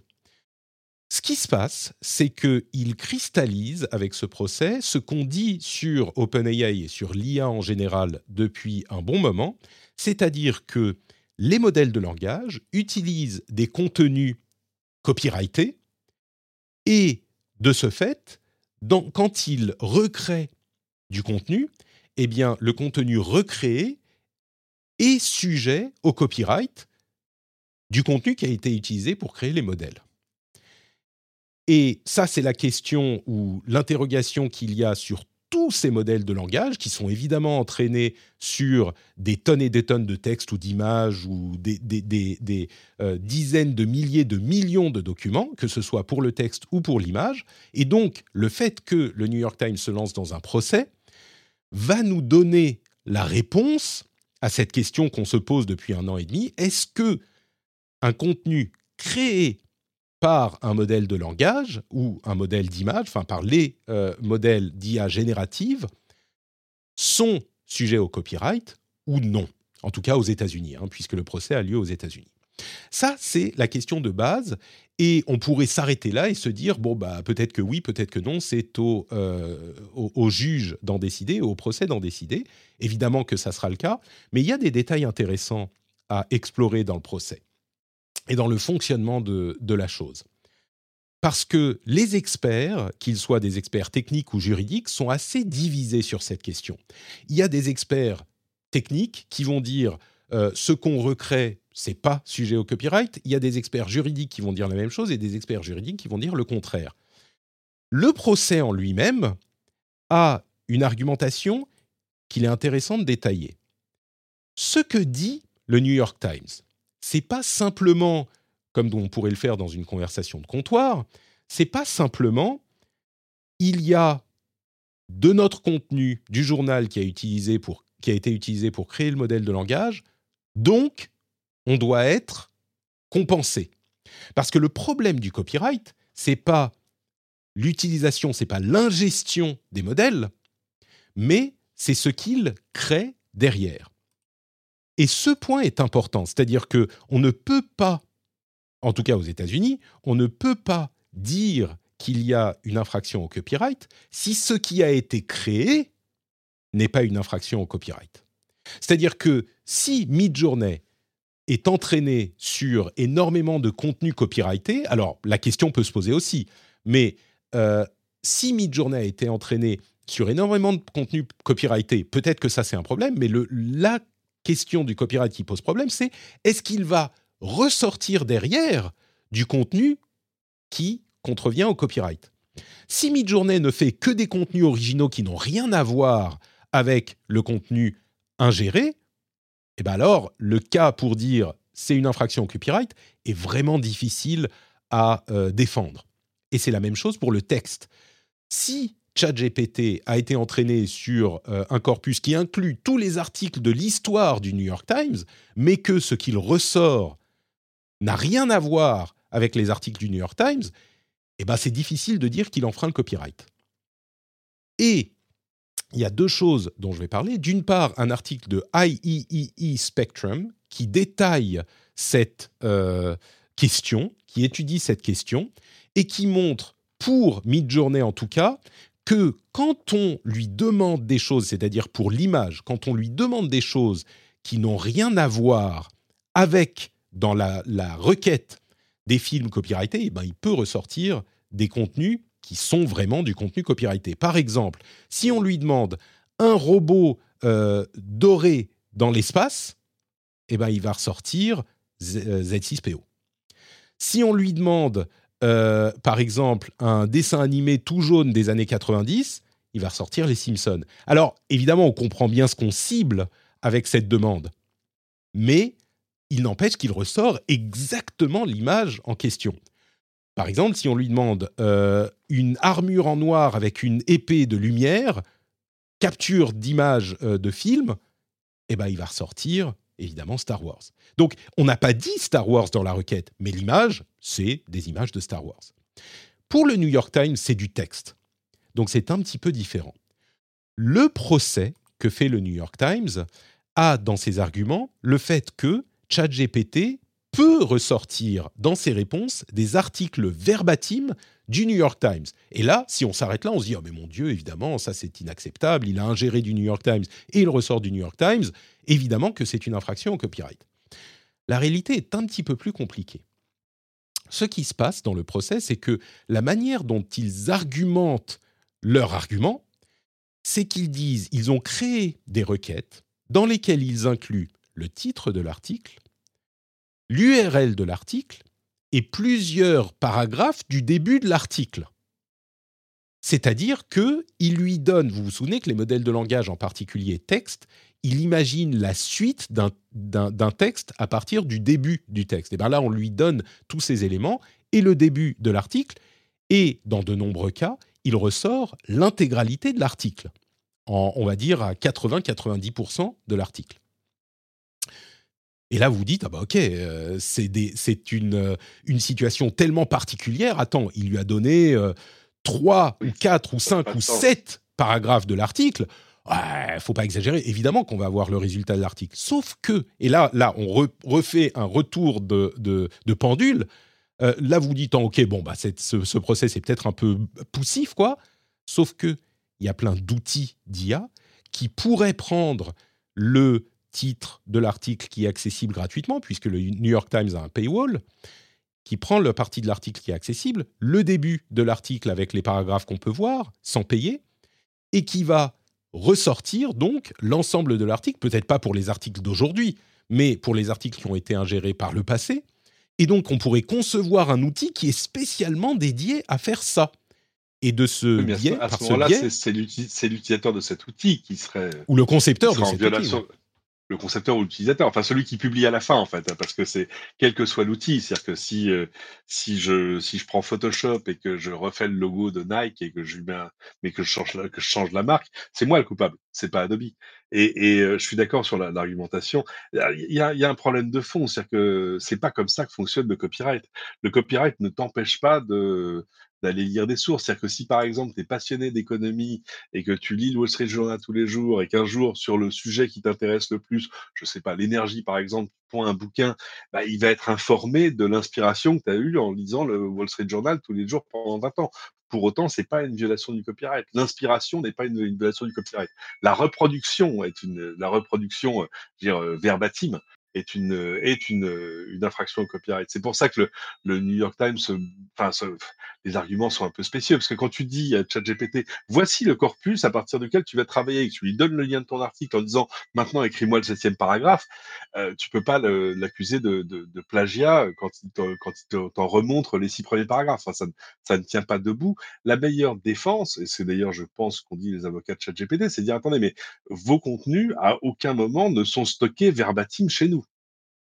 On pourrait en débattre, mais c'est exactement... Parce que stocker verbatim chez nous, comment fonctionnent les modèles de langage? Ils sont effectivement pas stockés verbatim, mais ils sont utilisés pour créer un modèle qui les a utilisés. On va dire, ils sont pas stockés verbatim. Oui, mais si tu lui donnes les 3 premiers paragraphes et qu'il te ressort les 3 suivants, c'est difficile de dire ils sont pas stockés verbatim, puisqu'il t'a ressorti les 3 suivants verbatim. Mais ce que tu dis est exactement exact. C'est la question, en fait, que posent tous ces procès, et cette question qui est à la fois sociétale et presque philosophique, c'est est-ce que le fait de s'être inspiré de tous ces contenus constitue une violation du copyright, surtout que tu vas dire, oui, alors je me suis inspiré de tous les articles de The Economist pour sortir ma version. Bah oui, là, il y a un retravail dessus, il y a un travail qui est fait par une personne humaine, un cerveau, et on ne ressort pas la même chose. Mais là, on ne parle plus de la même échelle. C'est un petit peu comme quand on passe de, je ne sais pas, la bêche à l'industrialisation de l'agriculture. C'est plus les mêmes conditions, c'est plus le même contexte, et donc on ne peut plus appliquer les mêmes règles. Là, en l'occurrence, on a des outils, des machines qui vont pouvoir recréer des choses. Quand on parle de ces images créées par Midjourney, eh ben, il n'y a peut-être pas dans la mémoire du modèle les images de Dark Vador et des Simpsons, mais il n'empêche qu'il les recrée verbatim pour le texte. C'est exactement ça. C'est impossible de se tromper. On voit les images de Sonic le Hérisson ou de Mario, bah, c'est clairement Sonic et Mario. Donc, je suis d'accord, c'est plus compliqué pour l'image. Parce qu'en plus, l'image... oui et non, je ne suis pas sûr que ça soit plus compliqué. Pour l'article, pour la question du texte avec le New York Times, eh ben, il ressort, oui, il a besoin des 3 premiers paragraphes, je me fais un tout petit peu l'avocat du diable, hein. Oui, il a besoin des 3 premiers paragraphes, mais il te ressort les 3 suivants, verbatim. Moi, je pensais aussi que c'était plus compliqué pour le texte que pour l'image, parce qu'on a vu à de nombreuses reprises des modèles d'IA générative pour l'image, créer des trucs qui sont clairement des trucs existants. Pour le texte, c'était un petit peu moins le cas. Mais là, bah, s'il te ressort la moitié de l'article en lui donnant la première moitié, eh ben, il a copié. Enfin, c'est pas qu'il a copié, c'est qu'il a recréé verbatim le truc aussi, comme pour l'image, non ? J'attends de voir comment le truc fonctionne exactement, parce que, encore une fois, je ne pense pas qu'il y a un stockage mot à mot. Mais peut-être qu'en fait, il va chercher des choses... Non, mais peu importe qu'il y ait un stockage mot à mot. S'il te ressort le truc mot à mot, peu importe qu'il y soit stocké ou pas, comment ça fonctionne derrière. S'il te ressort le texte mot à mot, bah, il te ressort le texte mot à mot. Ouais. Mais si tu veux, c'est comme tous ces outils qui permettent de résumer quelque chose, de résumer une idée. Il y a un exemple qui est donné dans le procès en disant je ne sais pas quel est le meilleur aspirateur selon Wirecutter. Wirecutter, c'est le site high-tech de test du New York Times. Et évidemment, ChatGPT te fait le résumé du dernier test d'aspirateur. Je ne sais pas si c'est d'aspirateur, mais enfin, tu vois l'idée de Wirecutter. Est-ce que c'est une violation du copyright ? Bah, non, parce que c'est exactement ce qu'aurait fait un rédacteur humain. Si c'est ce qu'aurait fait un rédacteur humain, un humain, payer un rédacteur humain pour faire un travail, ça a un coût qui limite la possibilité d'industrialiser la chose, de le faire à grande échelle. Là, si le coût est divisé par 200, eh ben, tout à coup, c'est plus le même contexte. C'est ce que je disais par rapport à la bêche et aux tracteurs. C'est plus le même contexte. Oui, mais la loi sur le copyright, la loi sur le copyright ne fait pas ce genre de distinction. C'est exactement ça. Il y a les choses qui violent le copyright et les choses qui ne le violent pas. C'est exactement pas ça la question. Est-ce qu'il faut la changer ? C'est ça que pose la question que pose ce procès. Est-ce qu'il faut changer la loi sur le copyright ?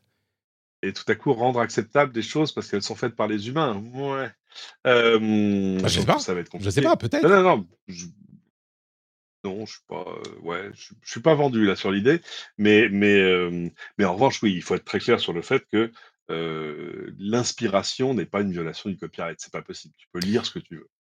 Mais je crois que personne ne... Ah si, j'en ai entendu beaucoup. Bah si, l'idée de base, c'est de dire, regardez, ils sont venus scanner nos contenus qui leur permettent de... Ah ouais, mais c'est pas ce que tu lis qui est important, c'est ce que tu produis. Tu as tout à fait raison.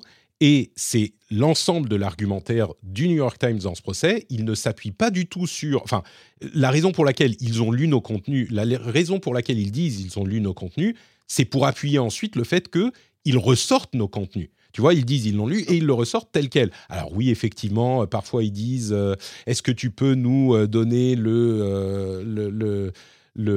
l'article qui est en paywall sur ce sujet et il te dit le premier paragraphe et ensuite tu lui dis « Ah super, tu peux me donner le paragraphe suivant » et il te ressort le paragraphe suivant, tu vois. Le procès insiste vraiment sur cette partie génération de contenu et pas l'inspiration, comme tu le dis. Donc ils sont bien conscients au New York Times que oui, on a lu nos contenus pour créer vos modèles de langage, c'est une question qui est différente. Là, ça porte sur une autre question. La réponse de OpenAI, c'est en gros, il faut quand même vraiment avoir des prompts très, très ciblés et limite anomalytiques pour obtenir ces résultats. Donc, vous avez un petit peu trafiqué votre procès. Je ne sais pas si la vérité est d'un côté ou de l'autre ou entre les deux. Le procès donnera la réponse. J'ai l'impression que toi, tu es un petit peu hostile à cette argumentaire. Non, mais c'est un truc où il faut... le problème, c'est les effets de ce genre de choses. C'est-à-dire que recherche le New York Times, en clair ? Il cherche un modèle de licence, en disant, très bien, vous allez venir indexer mes contenus. C'est un peu Google News all over again, tu vois ce que je veux dire. Est-ce que des gens vont pouvoir aller lire du contenu du New York Times sans passer par le New York Times ? Ça, on comprend, c'est un vrai danger mortel. Et ça a été 20 ans de débat sur Google News, même si Google a donné aux éditeurs 1000 outils pour, de manière très fine, décider ce qui peut aller sur Google News, ce qui ne peut pas y aller, de manière limitée, ouverte, payante, etc. C'est ce que dit aussi OpenAI d'ailleurs, vous avez des outils pour demander à ce qu'on ne soit pas intégré comme pour les moteurs de recherche, à ce qu'on n'intègre pas votre contenu, tout à fait. Tout à fait. Alors, c'est plus compliqué parce qu'il y a un grand corpus de langage qui sert à tous les LLM qui s'appelle le Common Browser, je sais pas quoi, et dans lequel il y avait les articles du New York Times. Bon, apparemment, ils les ont sortis de la dernière version. Mais le problème, c'est que ce mode de licence, il ne va marcher qu'avec les plus gros, qu'avec OpenAI, qu'avec etc., etc. Et on est quand même à un moment de l'histoire où il se passe plein de choses, où il y a encore de la place pour de nouveaux entrants. Ce serait dommage de mettre dès maintenant un péage sur une route dont le macadam est encore frais, tu vois ce que je veux dire. C'est-à-dire qu'il y a encore matière à innover. Donc il y a un danger à arrêter des règles qui, d'un coup, seraient des espèces de barrières à l'entrée. Tu remarques que les plus gros, ils se plaignent assez rarement de ce genre de choses. Alors si, sur Google News, comme sur Meta, etc., il y a eu plein de choses où on dit c'est comme ça, on va arrêter d'indexer les news pour nous casser les pieds. Mais les plus gros sont rarement sur le RGPD par exemple, c'est pas les plus gros acteurs qui sont le plus gênés parce que eux, ils ont le temps, les moyens de faire de la compliance, d'anticiper les choses et d'être parfaitement en règle, enfin dans la mesure du possible. Ce que ça gêne, c'est les petits acteurs, les acteurs naissants. Où tout à coup, s'il y a un ticket d'entrée, une espèce de barrière à l'entrée réglementaire, etc., ou financière, qui fait que le modèle économique au début tient plus, bah, il y aura moins de nouveaux acteurs, il y aura moins d'innovation. Donc c'est quelque chose quand même à manier avec parcimonie. Moi, ce que j'en conclus, c'est que OpenAI est en train de travailler avec différents acteurs, différents éditeurs, pour justement faire des licences, avoir des licences pour utiliser leur contenu.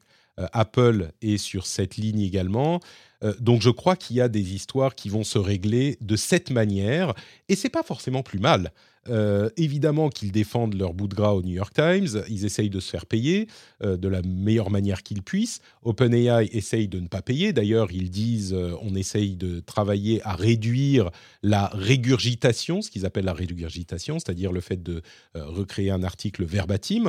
Et puis, en parallèle de ça, ils sont en train de payer. Et puis, payer pour licencier du contenu. Et puis, en parallèle de ça, il y a des procès qui vont donner des réponses légales et sociétales à ces sujets.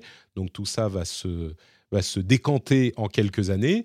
Je pense qu'il est important, effectivement, de ne pas étouffer certaines évolutions, certaines innovations.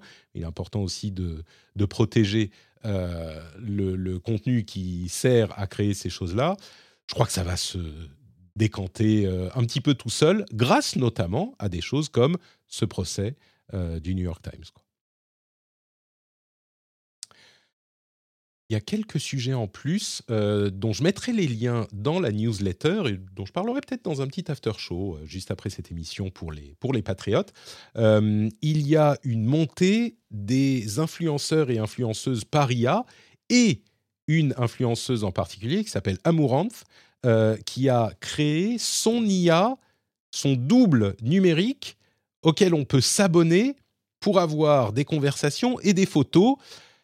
Sachant que Amaranth est une influenceuse qui faisait pas du porno, mais du soft porn pendant longtemps, et elle s'est dirigée vers le porno depuis un certain temps. Donc là, c'est vraiment un abonnement pour avoir des photos et des conversations explicites. Et comment dire ? Bon, vous lirez l'article, c'est intéressant, et il y en a de plus en plus. Je vous mettrai le lien dans la newsletter. La touche copilote aussi, qui est une touche que veut rajouter Microsoft au clavier. C'est une touche pour son IA qui symbolise en fait, comme la touche Windows, vous vous souvenez de la touche Windows, elle est toujours là sur tous nos claviers. Là, il rajoute une touche copilote. Copilote, c'est l'IA qui va être intégrée un petit peu partout. Au-delà de la touche elle-même, c'est intéressant de voir à quel point Windows et Microsoft s'engouffrent à fond dans l'IA. C'est un sujet dont on pourrait parler encore plus, évidemment, et dont on parlera, je suis sûr, à terme encore. Mais Microsoft y va plus qu'à fond. Ils veulent certainement pas perdre de temps ni d'opportunité de prendre les devants sur l'IA. Je pensais pas qu'ils iraient autant. Là aussi, c'est tellement, ça s'articule tellement avec ce qu'ils font déjà, à la fois sur la recherche et puis aussi sur tout Office, la bureautique, etc. Ils avaient déjà des espèces de petits assistants, tu vois, pour faire une mise en forme rapide d'une présentation, etc. Mais là, le Copilot va quand même beaucoup plus loin. Et puis en plus, c'est vraiment que le début de l'histoire, c'est que tout à coup, tu vas pouvoir lui dire, tiens, sors-moi les 5 données saillantes de cette feuille de calcul et mets-les dans la présentation qui est ici. Écris-moi le texte qui va avec. Ça ne va pas aider à produire du contenu de forcément qualité stellaire, mais ça va simplifier la vie de plein de gens au quotidien, quoi. Je mettrai aussi un lien sur une défense intéressante des hallucinations des IA et des avantages que ça peut avoir. Les hallucinations qui sont des trucs qui ne fonctionnent pas forcément bien ou parfois trop bien. Un article intéressant dans la newsletter aussi. Troisième et dernier gros sujet de cette émission, Twitter et la dégradation du service. Vous savez que j'ai toujours été...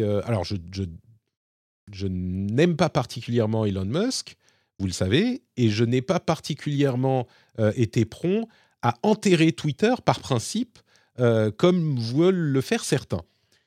Donc... J'espère que quand je vais vous dire mon sentiment sur ce qui se passe maintenant, vous me croirez, ou au moins vous comprendrez que j'essaye d'être aussi objectif que possible. J'ai, depuis quelques semaines, des choses assez frustrantes qui se passent sur Twitter, et sur l'écosystème et sur le réseau, sur l'aspect social du réseau.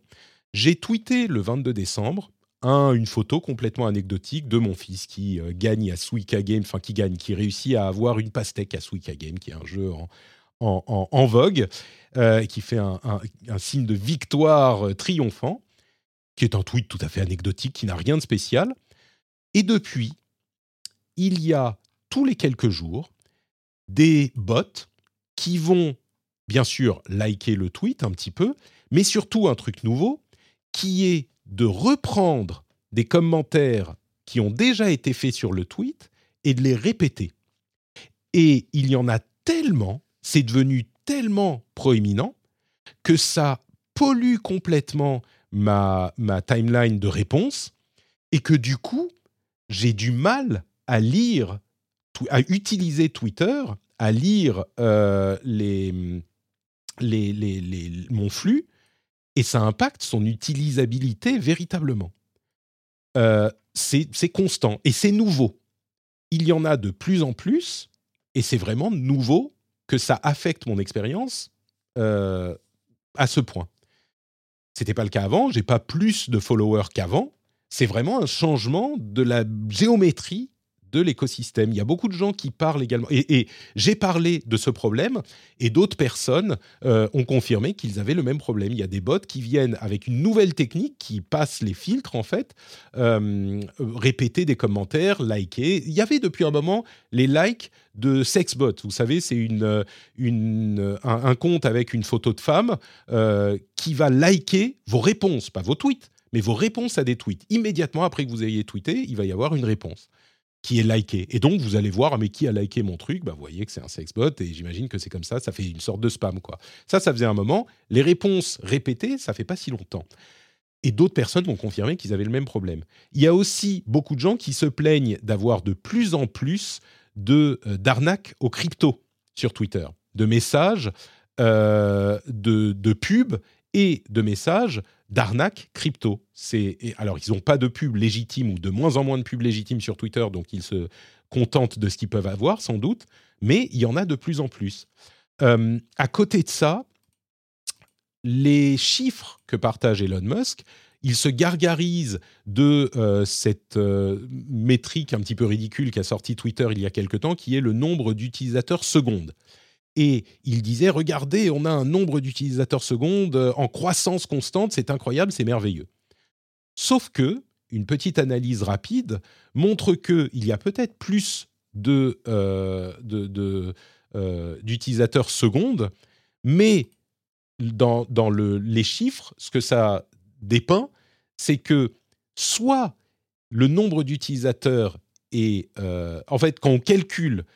on divise par le nombre d'utilisateurs le total de la moyenne d'utilisation par jour est plus faible. Parce qu'ils ont dit qu'ils avaient beaucoup plus d'utilisateurs. Ils disent qu'ils ont 253 millions d'utilisateurs au dernier chiffre. Et quand on voit le nombre d'utilisations, le temps d'utilisation par jour, eh ben en fait, si ces chiffres du nombre d'utilisateurs secondes et du nombre d'utilisateurs tout court sont justes, eh ben, l'utilisation par jour, en moyenne par utilisateur, a beaucoup chuté. Elle est passée de genre 32 à 23 minutes, quoi. Ou alors, si il y a le chiffre de la moyenne d'utilisation est toujours bon, eh ben, en fait, ça veut dire qu'il y a beaucoup moins d'utilisateurs qu'avant. Ils seraient passés de 250 à 185. Donc là aussi, c'est un indice qui laisse penser que non seulement ce que dit Elon Musk n'est pas une si bonne nouvelle pour Twitter, contrairement à ce qu'il croit, mais surtout qu'il y a un problème avec l'usage de Twitter. Tout ça est couronné par le fait que l'un des investisseurs dans l'achat d'Elon Musk a divisé la valeur de son investissement à 28% de sa valeur annuelle, de sa valeur d'origine. Donc, ça veut dire qu'ils ont l'investissement de Fidelity, hein, c'est l'investisseur dont on parle, je ne sais plus de combien il était, mais la valeur a chuté de 71,5%, la valeur de l'investissement. Ah, c'est une estimation, c'est qu'en fait, ils sont forcés d'estimer la valeur d'un investissement à un instant T dans leur compte. Et il n'y a pas d'argent qu'à changer de main, si tu veux. Mais voilà, ils estiment qu'aujourd'hui, au vu des chiffres, et puis surtout des chiffres de business, de Twitter, de publicité, c'est pas, ils sont pas. Mais ça, c'était. On savait que de toute façon, tout ça avait été payé beaucoup trop cher. D'ailleurs, même je le dis en disant bien, je sais que j'ai payé trop cher, 44 milliards. Euh, mais, euh, mais surtout, on voit plus en fait, c'est-à-dire que il y a des choses qui étaient de bonnes idées quand il a évoqué, tu vois, le payant par exemple, moi, depuis mon cheval de bataille depuis le début, c'est tu veux un truc qui règle tout, c'est-à-dire les problèmes de pub, les problèmes de machin, les problèmes de bots, etc. Bah, il faut que ce soit payant. Le problème, c'est qu'il est trop tard pour faire ça maintenant et il était trop tôt et ça a été maladroit quand ils l'ont fait. Donc, le passage vers X.com, c'était pas le moment non plus. Il fallait le faire au moment où, justement, tout à coup, Twitter te permettait de faire tout ce qu'il y a pas, tout ce qu'apparemment ils ont dans les cartons sur le paiement, le dating, le machin. Enfin, tu vois, sur la Wonder App. Donc, tout ça a été fait de travers. Et de fait, moi, j'y passe moins de temps. J'y publie beaucoup moins. Mais pourtant, il n'y a rien qui le remplace vraiment. Alors, j'ai pas Mm. Threads, toujours parce que j'ai toujours pas le moyen d'accéder à mon compte Facebook. Mais et puis Blue C'est Sky, pas, c'est c'est bien, pas, mais c'est pas fou, franchement. Moi, Threads, c'est pas incroyable. J'y suis aussi, j'y poste. Ouais, Bon, il y a pas de remplaçant hein, sur ce point. C'est ça. Autant je constate une lente déchéance de Twitter aujourd'hui, ce qui n'était pas le cas il y a quelques Ouais. mois encore. En dehors même de toutes les questions de nature du service, même si c'est lié. Oui. Je constate que, bah oui, c'est de moins en moins bien. Mais malgré ça, bah, toutes les communications se font encore sur Twitter aujourd'hui. Ça ne veut pas dire que ça sera le cas pour Ouais. toujours, hein. Cette lente déchéance peut aller jusqu'à provoquer l'avènement d'un remplaçant. Mais pour le moment, comme tu dis, bon, Blue Sky, bof, oui, c'est sympa, mais c'est pas là qu'on va dire nos news, quoi. Non, j'ai vu encore assez peu d'institutionnels qui quittent Twitter de manière visible. Bon, il y a Anne Hidalgo, mais c'est un peu hors sujet. Donc c'est pas mort, mais ça va pas très bien. Mm. Alors, en revanche, il y a quand même un truc vachement surprenant, c'est quand même que voilà une boîte qui a viré 80% de ses troupes, 85, 90%, et le service fonctionne encore. Donc On est d'accord. Une chose sur laquelle ils n'avaient pas tort, c'est que le mammouth était un peu surdimensionné, surtout pour un service qui avait finalement assez peu évolué.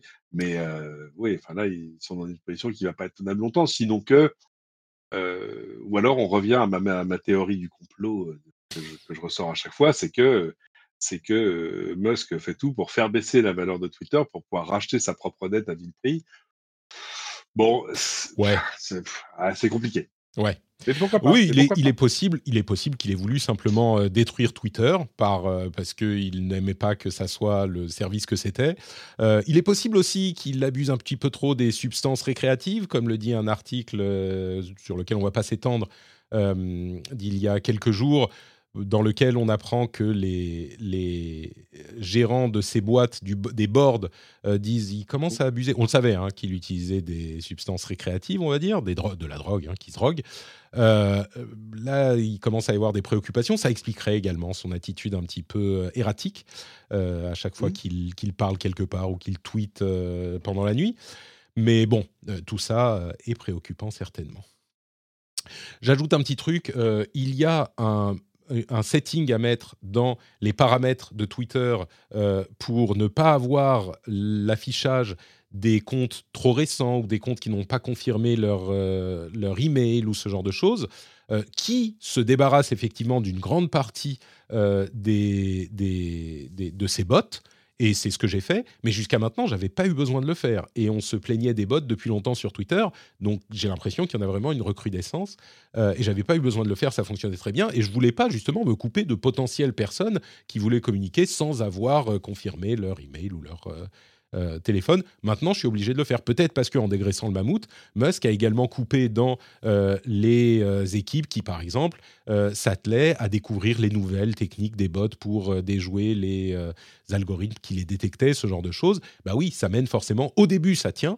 Et au bout d'un moment, ça finit par poser des problèmes, même si techniquement, il n'y a pas de doute sur le fait que ça tient beaucoup mieux que ce qu'on nous disait. Bon, bah c'est à peu près tout pour cette partie de news principale.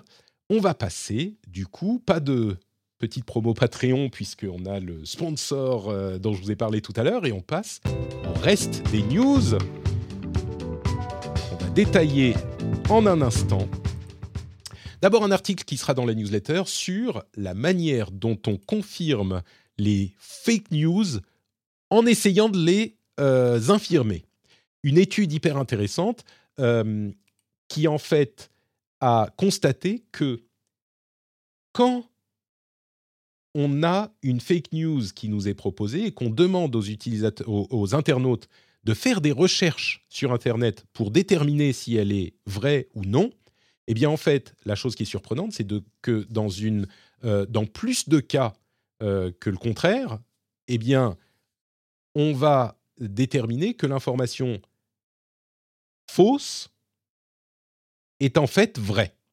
C'est-à-dire, on vous donne une théorie du complot et on vous dit « Faites vos recherches sur Internet pour déterminer si elle est vraie ou pas. » Eh bien, il y a eu...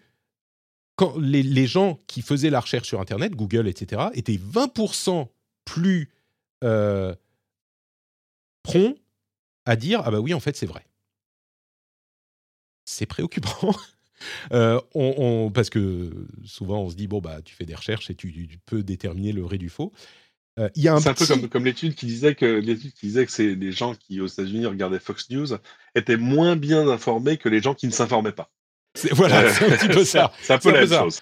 En fait, faut juste pas regarder, en fait. Faut juste pas chercher, faut pas googler. Tu suis ton instinct. Non, en fait, il y a une explication qui est intéressante, qui ne pose pas, qui ne change pas le problème, mais qui est que, en fait, sur les fake news, il va y avoir des termes spécifiques qui vont être utilisés pour véhiculer ces fake news. Comme par exemple, ils prennent l'exemple de engineered famine, donc une famine. Ingénierée, comment on peut dire, engineered famine, une famine créée artificiellement. Eh ben, vous allez avoir un article de fake news qui va dire « Ah, il y a une famine créée artificiellement à tel endroit pour telle et telle raison, le Covid, le machin, le truc. » Vous allez dire « Ah merde, qu'est-ce que c'est que ça ?» Tu vas rechercher, et tu vas rechercher le terme « engineered famine », bien sûr. Sauf que les contenus qui vont ressortir, c'est un terme qui est bizarre, c'est un truc qui n'existe nulle part ailleurs, quoi, ce genre d'idée. Eh ben, les articles qui vont sortir, c'est évidemment des articles qui soutiennent ces idées, qui essayent de les diffuser. Et donc, tu vas avoir plein de sources qui vont dire « Ah ben oui, mais alors attends, si, en fait, oui, oui. » Et c'est dur à ce moment. Alors, il faut trouver est-ce que les publications sont fiables ou pas, machin. C'est pour ça que moi, je ne me fie qu'à ce que disent les podcasteurs de French Spin. C'est beaucoup plus... Au moins, tu leur fais confiance. Mais donc, c'est pour ça, en fait, sur ces sujets des conspirations, qui sont justement ceux qu'on veut combattre, eh ben, les articles qui vont sortir... sont des trucs qui en parlent et qui essayent de les pousser. Donc, tu risques d'être convaincu. C'est terrible.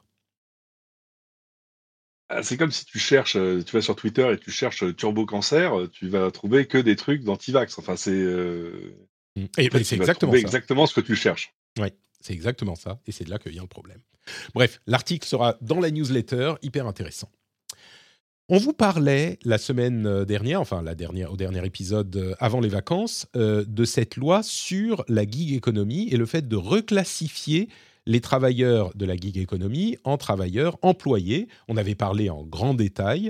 Il se trouve qu'au final, les États membres de l'Union européenne ne sont pas hyper satisfaits de cette loi et elle ne va pas passer, en tout cas elle ne va pas être votée au Parlement. Ce qui s'est passé, c'est que l'intention de départ et la loi telle qu'elle a été écrite au final divergent.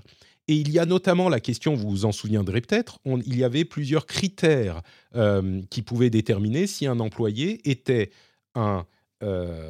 si un gig worker était un employé ou non. Et il y avait des termes comme est-ce qu'on détermine ses horaires, on limite ses horaires de travail, est-ce qu'on dit comment il doit s'habiller, etc., etc. C'est cette manière de déterminer la nature employée ou non de la personne qui travaille pour la société qui pose problème. Pas la philosophie du truc, c'est-à-dire que ça ne veut pas dire qu'ils ne vont plus travailler sur le texte pour en faire une réalité, mais par contre l'implémentation est, selon certains membres, dont la France, mais pas que, trop sévère, ou en tout cas trop spécifique. Donc voilà, c'est un update sur ce sujet, la loi va être retravaillée encore une fois. Le truc qui fait que tu es un employé ou pas, c'est comment ça s'appelle ? La subordination. C'est la subordination, voilà. En gros, tu obéis à des ordres. C'est pas juste tu fais ce qu'il y a sur l'écran de ton appli, mais de fait, c'est toutes les choses qui fait qu'on décide de tes horaires, enfin voilà, il y a des choses qui font que par exemple quand tu prends un taxi, le chauffeur de taxi n'est pas ton employé. Ouais, non mais attends. Mais en revanche, si tout à coup il se met à travailler pour toi à plein temps, enfin voilà, il y a il y a une ligne à ne pas dépasser après laquelle c'est de la subordination et donc on tombe dans Codine du droit du travail. Et c'est exactement ce qu'essaye de déterminer cette loi dans un contexte où la géométrie, là encore, comme on en parlait tout à l'heure avec l'IA, la géométrie autour du cadre légal a évolué et donc ça ne rentre plus tout à fait dans le cadre. Il est difficile de déterminer exactement dans le contexte de cette gig économie et de gens qui travaillent pour une ou plusieurs plateformes de quelle manière, si ils ont un lien de subordination ou pas. Et ce qu'essaye de faire cette loi, c'est de déterminer comment on fait pour dire si oui ou non il y a un lien de subordination. Et la manière dont ça a été décidé, avec ces 2 ou 3 critères sur les 5 ou 7 qui existaient, ne satisfait pas les États membres. Donc on va repasser à la case travail, mais je pense qu'elle finira par arriver, cette loi.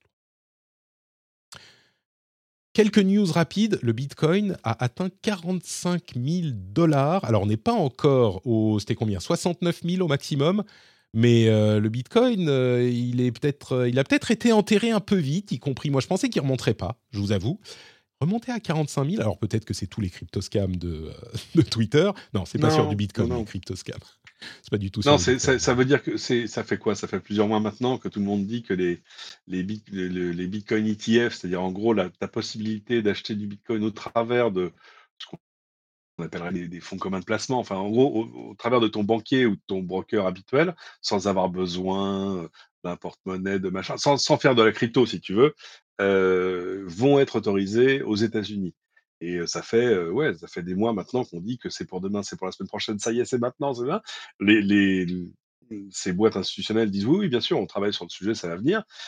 Mais évidemment, ça a boosté le Bitcoin, parce que tout à l'heure, ça en ferait un moyen d'investissement beaucoup plus grand public, à la fois grand public et puis beaucoup plus institutionnel, parce que si t'es, je sais pas, un fonds comme un fonds de retraite, un fonds de pension, etc., toi, tu vas pas aller acheter du Bitcoin forcément. Par contre, si demain, ton banquier chez Goldman Sachs te dit, vous savez, ce serait peut-être pas mal de mettre des trucs dans ces cryptos. Bref, et ça va permettre à des gens d'investir dans des cryptos sans en avoir les côtés les plus... techniques, parfois abruptes, parfois dangereux, justement sujet à scam, à tout ça. Là, tu verras ça comme une ligne de plus à côté de tes actions Air Liquide, AXA et Veolia, tu vois ce que je veux dire. Donc, évidemment, tous les gens qui sont du monde de la crypto sont excités comme des puces parce que on parle forcément de montants qui seraient susceptibles de faire bouger le cours. Amazon va peut-être faire payer ou ajouter des pubs et des contenus supplémentaires payants dans Amazon Prime Video. C'est la suite des nombreux services qui finissent par faire payer ou augmenter leur prix d'un moyen ou d'une autre. Pour Amazon Prime Video, je suis moins outré, parce que quand même, Amazon Prime Video, pour les 60 euros d'Amazon Prime, qu'on a de toute façon, enfin, qui donne accès à 1000 choses. Bon, s'ils rajoutent de la pub et qu'ils disent, payer 3 euros en plus pour retirer la pub, je peux comprendre. La valeur d'Amazon Prime reste quand même importante. Spotify n'est pas content. Spotify en fait, ce qui se passe, c'est qu'en France, on est en train d'implémenter une taxe qui serait de 1,5% environ sur les revenus des streamers de musique pour financer le Centre national de la musique, qui a été établi en 2020, qui doit soutenir le secteur français de la musique. Ça rappelle le Centre national du cinéma, au hasard. Spotify a commencé à arrêter de fonder de financer des festivals qu'il finançait. Il y en a 2 pour 2024, ils vont sans doute faire plus, mais ils sont super pas contents. Alors, ils vont pas partir de France parce que c'est un gros marché pour eux, et je pense que c'est comme ça que le rapport de force se terminera. Mais oui, évidemment qu'ils ne veulent pas payer 1,5% de taxes en plus, mais je pense qu'ils n'auront pas. Donc, attention, c'est 1,5% sur le chiffre d'affaires, hein, pas sur les BU. C'est pas ce que j'ai dit, c'est ce que je voulais dire. C'est les revenus. Non, tu n'avais pas précisé. C'est ce qui est énorme, en fait. Parce qu'eux expliquent que 70% de leur chiffre d'affaires part déjà chez les ayants droit. Évidemment. Donc, ça veut dire que ce 1,5%, c'est 1,5% pris sur les 30% restants. Ça veut dire qu'en fait, ce n'est pas 1,5%, c'est quoi ? 5%. Ouais, c'est ça, c'est 5% de ce qui leur reste une fois qu'ils ont payé les ayants droit. Et ça tape directement en haut du tableau, c'est-à-dire pas sur la ligne bénéfice, c'est pas une taxe, c'est pas un impôt. Donc, on comprend qu'ils soient pas contents. Et alors, évidemment, après, quand les festivals crient à la liberté qu'on assassine, c'est un peu fatigant, quoi. C'est-à-dire que le Centre national de la musique, justement, est là pour aller financer ce genre de choses. Donc, voilà, ce que dit Spotify, c'est attendez, je ne vais pas financer d'un côté ce que je finançais déjà de l'autre. Il faut faire des choix. Bon, dans la vie. On est d'accord. Et puis, surtout, c'est une situation qui est un petit peu particulière. Comme tu le rappelles, Spotify paye déjà une immense majorité de leurs revenus aux ayants droit. Donc, ça retourne à l'industrie de la musique. Donc, on n'est pas dans une situation où c'est Google qui fait ses revenus avec la pub et qui prend le contenu de machin. Non. Là, Spotify existe déjà et fait vivre aujourd'hui, Spotify et le streaming en général, font vivre l'industrie de la musique. Donc, je comprends que... C'est un massif moteur économique pour l'industrie de la musique. C'est ça. Bon. Et puis, puisqu'on parle de streaming, une série de news, je ne vais pas tout vous détailler, mais d'une part, il y a le fait qu'on s'attend à ce qu'en 2024, ça soit The Reckoning pour les services de streaming. Tous les Disney+, Paramount+, machin, tout ça, il risque d'y avoir des choses qui se passent en 2024, parce qu'ils ont perdu genre 5 milliards en 2023. Tout ne s'est pas aussi bien passé qu'ils espéraient, ou en tout cas, la concurrence est si rude que les choses sont compliquées à gérer et qu'il risque de se passer des choses en 2024. Mais surtout, ce que je retiens, c'est à quel point YouTube a réussi à tirer son épingle du jeu. Aujourd'hui, on estime qu'il y a plus de 13 milliards de vidéos sur YouTube. Alors, le chiffre est gros, mais un petit peu abstrait. Pour vous donner du contexte, il y a 4 milliards de vidéos sur ces 13 milliards qui ont été postées en 2023. Donc, c'est énorme. Et la part d'audience croît constamment, notamment chez les enfants. Selon Nielsen, aux États-Unis en tout cas, elle est passée de 29,4% en 2021 à 33% en 2023, la part d'audience chez les enfants de YouTube, et YouTube un petit peu partout. Donc au final, les deux gagnants de la guerre du streaming, j'ai l'impression que c'est un petit peu Netflix qui se porte bien, malgré ce qu'on disait l'année dernière, et YouTube. Et bon, c'est les plus gros, peut-être, mais tous les assaillants ont failli au pont-levis et aux voûtes, aux douves des châteaux, j'ai l'impression. Mais on verra en 2024. Imagine, ça veut dire qu'il y a 127 vidéos postées sur YouTube chaque seconde. Non, mais ce qui permet aussi de mettre un dernier clou dans le cercueil de mais comment est-ce que YouTube n'arrive pas à vérifier sur le contenu des vidéos en temps réel au moment où elles sont publiées. Il y en a 127 chaque seconde, cher ami, 7600 chaque minute. Voilà. Oui, et puis, 4 milliards l'année dernière, ça risque de s'accélérer encore l'année prochaine. Bien sûr.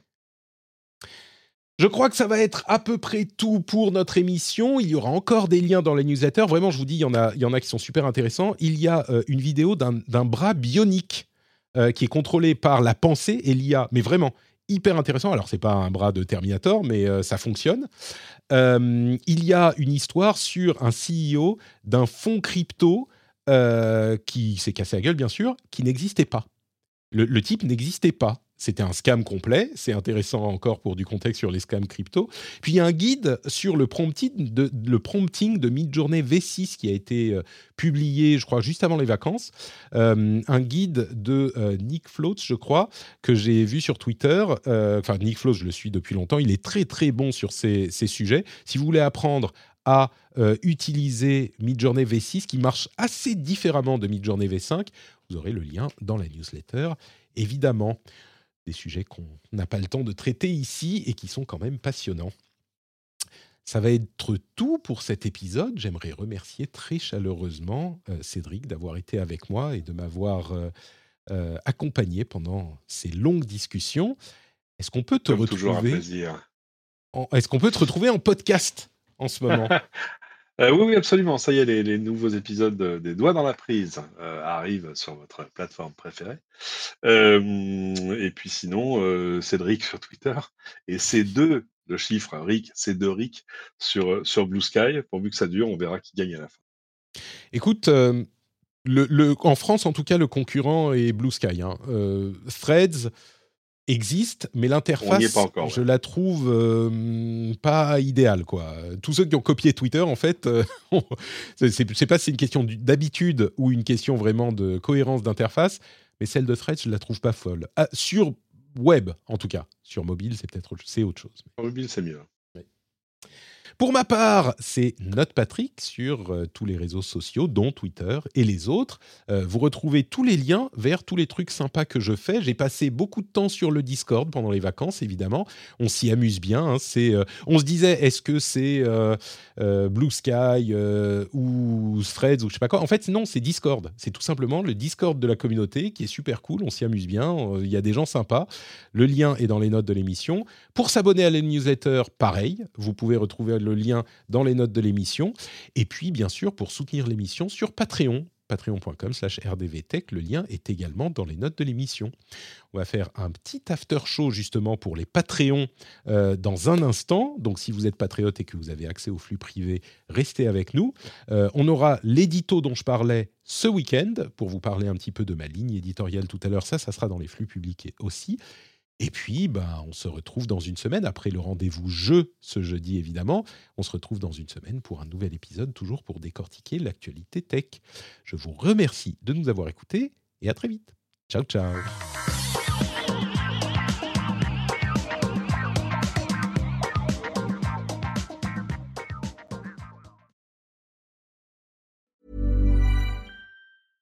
Overdraft fees are just the worst. Get up to $200 in fee-free overdraft with a Chime checking account. Sign up today at Chime.com/Goals24. Banking services and debit card provided by the Bancorp Bank N.A. or Stride Bank N.A. Members FDIC. Spot me eligibility requirements and overdraft limits apply.